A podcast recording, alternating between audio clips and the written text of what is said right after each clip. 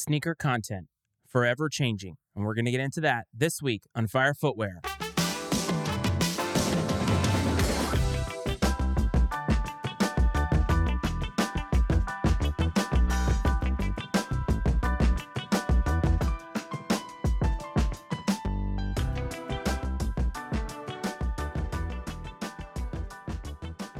Welcome back to Fire Footwear, everybody. As always, this is your host, Matt Frates. I'm glad that you are here, and I want to thank everybody who is returning and everybody who is brand new to this show and this podcast. It means a lot to me that you're here. And this being Thanksgiving week, I think that it's important to say that out front. Sneaker content. Sneaker content has changed so much over the years. And I think a few years back, even five years back or so, sneaker content, and I'm talking about on YouTube and I'm talking about in podcasts, was something that was must see. But I think it is different than it is today, or it was different than it is today. And why is that? Well, we're going to use the story of Complex being sold as a catalyst to get to how it is different today. Complex made the news recently because they are being sold, and they're being sold as a network for $140 million. Objectively, that is a lot of money. Many people who are watching or listening to this would take $140 million for anything that they have done or created in a heartbeat. Hard stop. There's nothing that you can convince me differently on that. In an objective world, that is a lot of money. But when you take a look at Complex as a whole and as a network, I think that it represents a missed opportunity. Complex, in my opinion, and I've talked about Complex on this show before, to me represents the most listened to voice in sneaker culture today. I know that Complex does a lot of other things such as news and music and fashion, but when it comes down to it, many people associate Complex with sneakers. And over the years, they have established themselves in the sneaker content game as the king. And they have done so by having three successful shows that have featured the three same people, or mostly the three same people. Complex back in the day was not too dissimilar from what this show is, or Sneak Disc Podcast, or Laced Up Rhymes, or any of those sneaker podcasts that exist today. And I want to shout those guys out because all the sneaker content makers today, no matter how big or how small, we're all putting in the hard work. We're all grinding. And it's not easy because let me tell you, the audience is very difficult to please.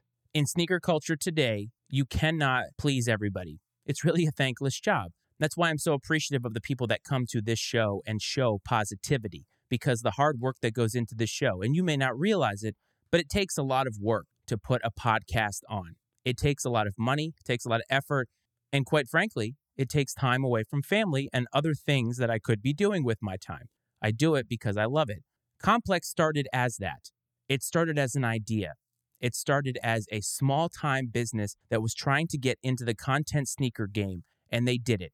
They did it successfully. They were actually journalists back in the day. They were writing legitimate articles about sneakers, they had insider information, and really, they were a go to news source for sneaker content as sneakers have evolved and as sneaker content has evolved, they have morphed into something else. And I think that their sale price is indicative of how their morphing has not always been a positive thing in the culture. I think today Complex still represents that voice that people want to listen to, but I think the people that are listening or watching their content are different. I think that many of those people, and no shade to you if you love Complex, but I believe many of those people are what I consider the loudest people in the room, but they aren't necessarily representative of the entirety of the culture. I've talked about that with Complex as far as how they value sneakers and how they have the certain kind of people and celebrities on their content that kind of skews our vision and our thinking about the value of sneakers, not just monetarily, but I'm talking about emotionally. And I think Complex being sold for that little when shows that you know of, like the Pat McAfee show, the Dan Le Batard show, are going for about that for a single entity. To me, that's indicative that the network as a whole, while maybe pushed forward by sneaker culture, isn't necessarily where it should be. Why is that? Greg from Sneak Disc Podcast did a really great breakdown from his perspective, and he is somebody who has been in the sneaker content game for, I believe, eight years. There have been a lot of creators in this space that have been around long before Fire Footwear. Matty Ice even wasn't myself until 2020. When the pandemic hit and I had a child, I finally became myself.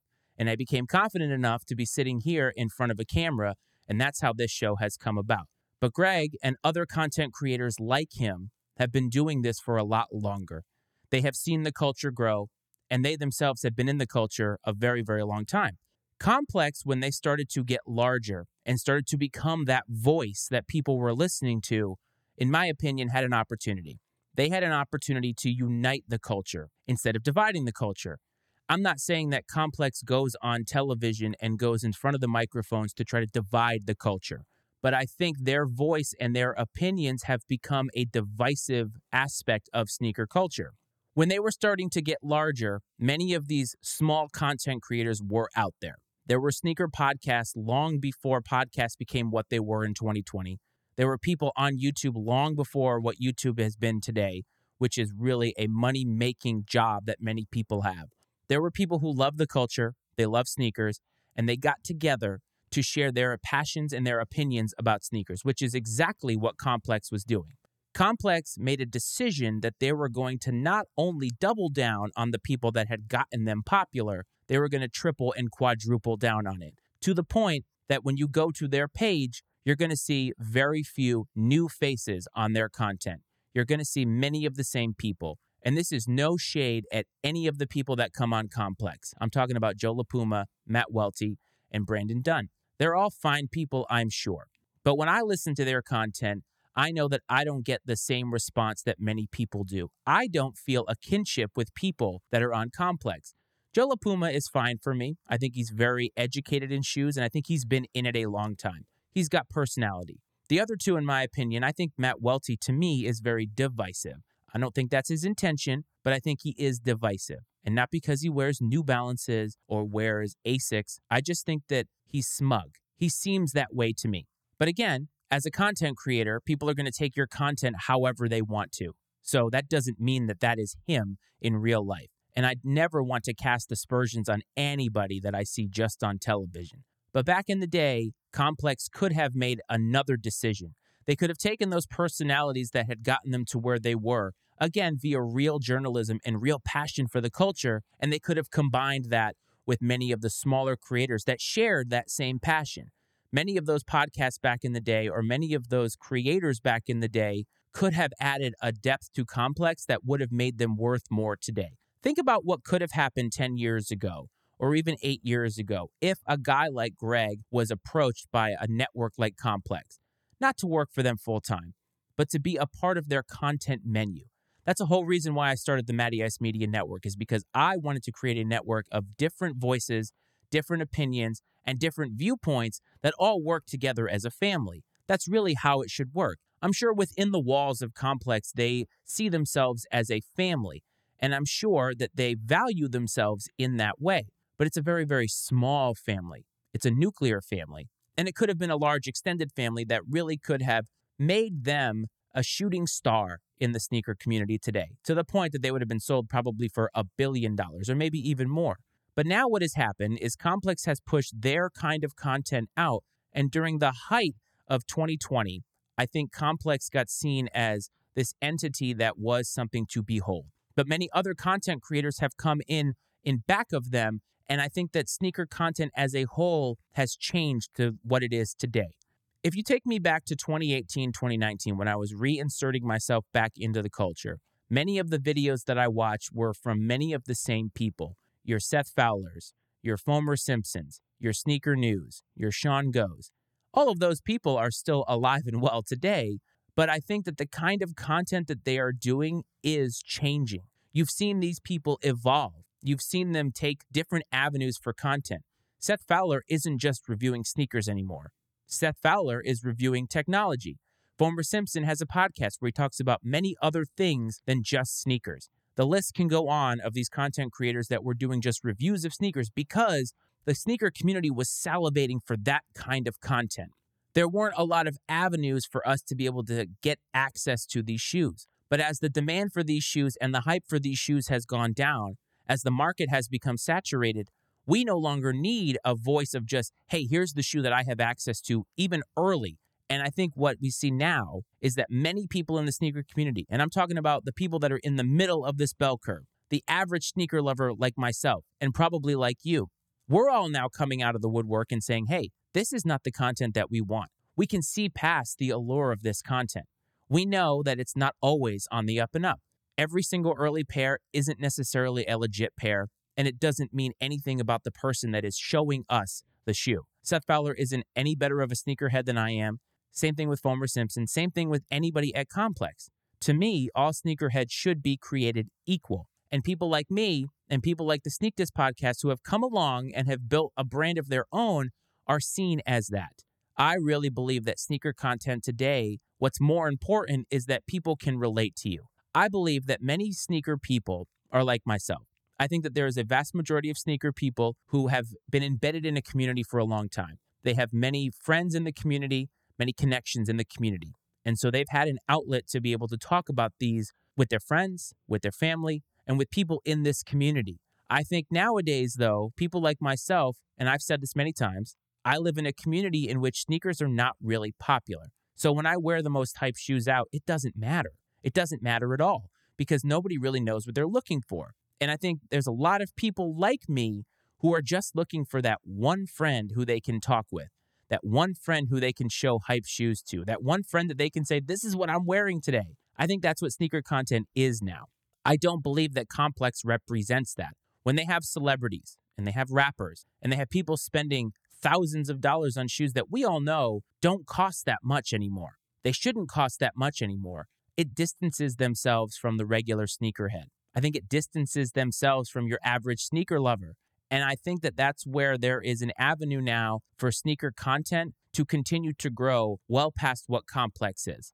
I think Complex has a finite shelf life in the way that they are doing content. You see this now as they're getting rid of full size run. So now they're getting rid of a third of their content, but it doesn't mean that they're getting rid of any new voices or faces. It just means that we're going to see those same voices and faces somewhere else. The Complex Sneakers podcast, which is no different than Full Size Run, is just these same three people giving their opinions, giving their perspectives. I don't think, again, that it's representative of the culture. Say what you want about rep shoes, say what you want about whether you should be wearing them. It is part of the culture now. It is a huge part of the culture now because many people, that is their access to shoes because they just want to wear them. Again, there are people who are always going to want to get shoes because they want somebody to recognize them. Always. That's how the human ego works. We're all going to be that way at some point in time.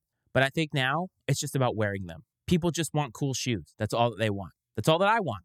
And I think Complex isn't representative of that anymore. And I think their sale price shows that. And I think that small creators like myself and many other people who are doing this, even the people that I talked about at the beginning, we all have an avenue now to make connections with people in the sneaker community. And that's all it's ever been about.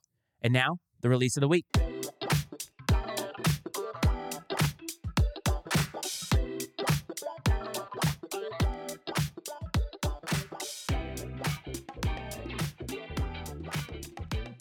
Release of the week, where I like to give you a shoe that has caught my eye. It's not always hype, it's just something that I want you to know about. Last week, I broke the mold and really trashed a shoe, and I normally don't do that. This week, though, we're going to get back to the positivity, and it is the Air Jordan 3 Fear Pack. Now, this came out, I want to say, in 2013 or so. I think there was a 3, a 4, and a 5, and they're releasing the 3. Now, this is definitely a shoe that has a very specific time frame in mind black, orange, white but I think it can kind of go with anything. I think it's a nice looking Jordan 3, and hopefully the execution on it is top notch the way that the Royal Reimagined was.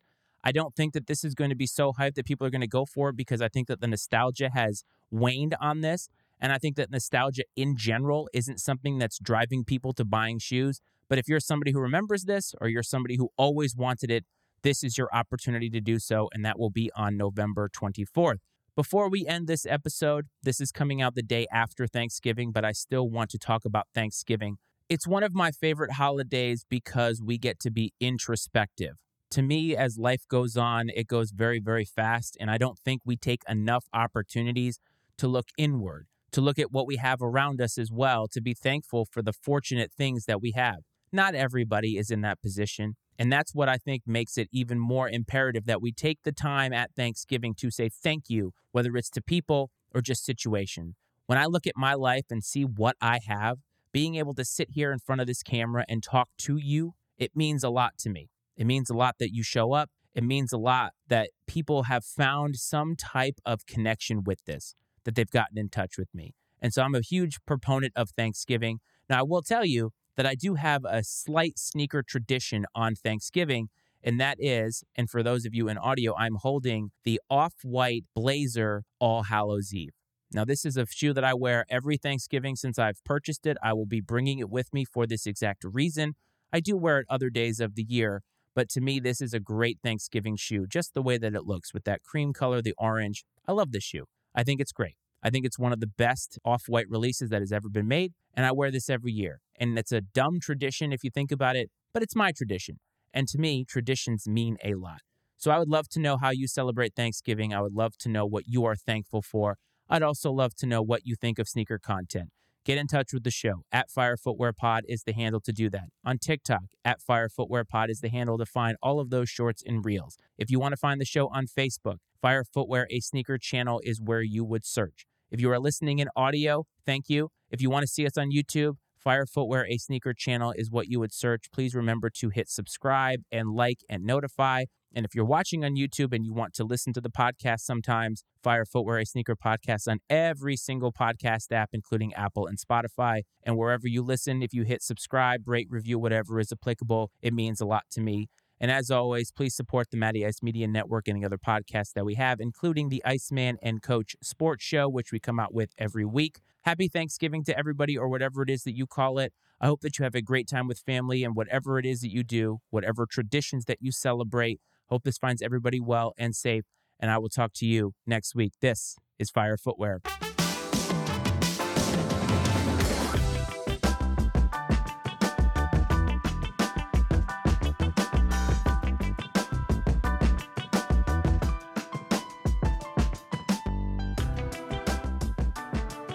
The opinions and viewpoints expressed on Fire Footwear are those of Matt Frates and his guest, and not necessarily those of the Matty Ice Media Network. Fire Footwear is exclusively owned by Matt Frates and is brought to you by the Matty Ice Media Network.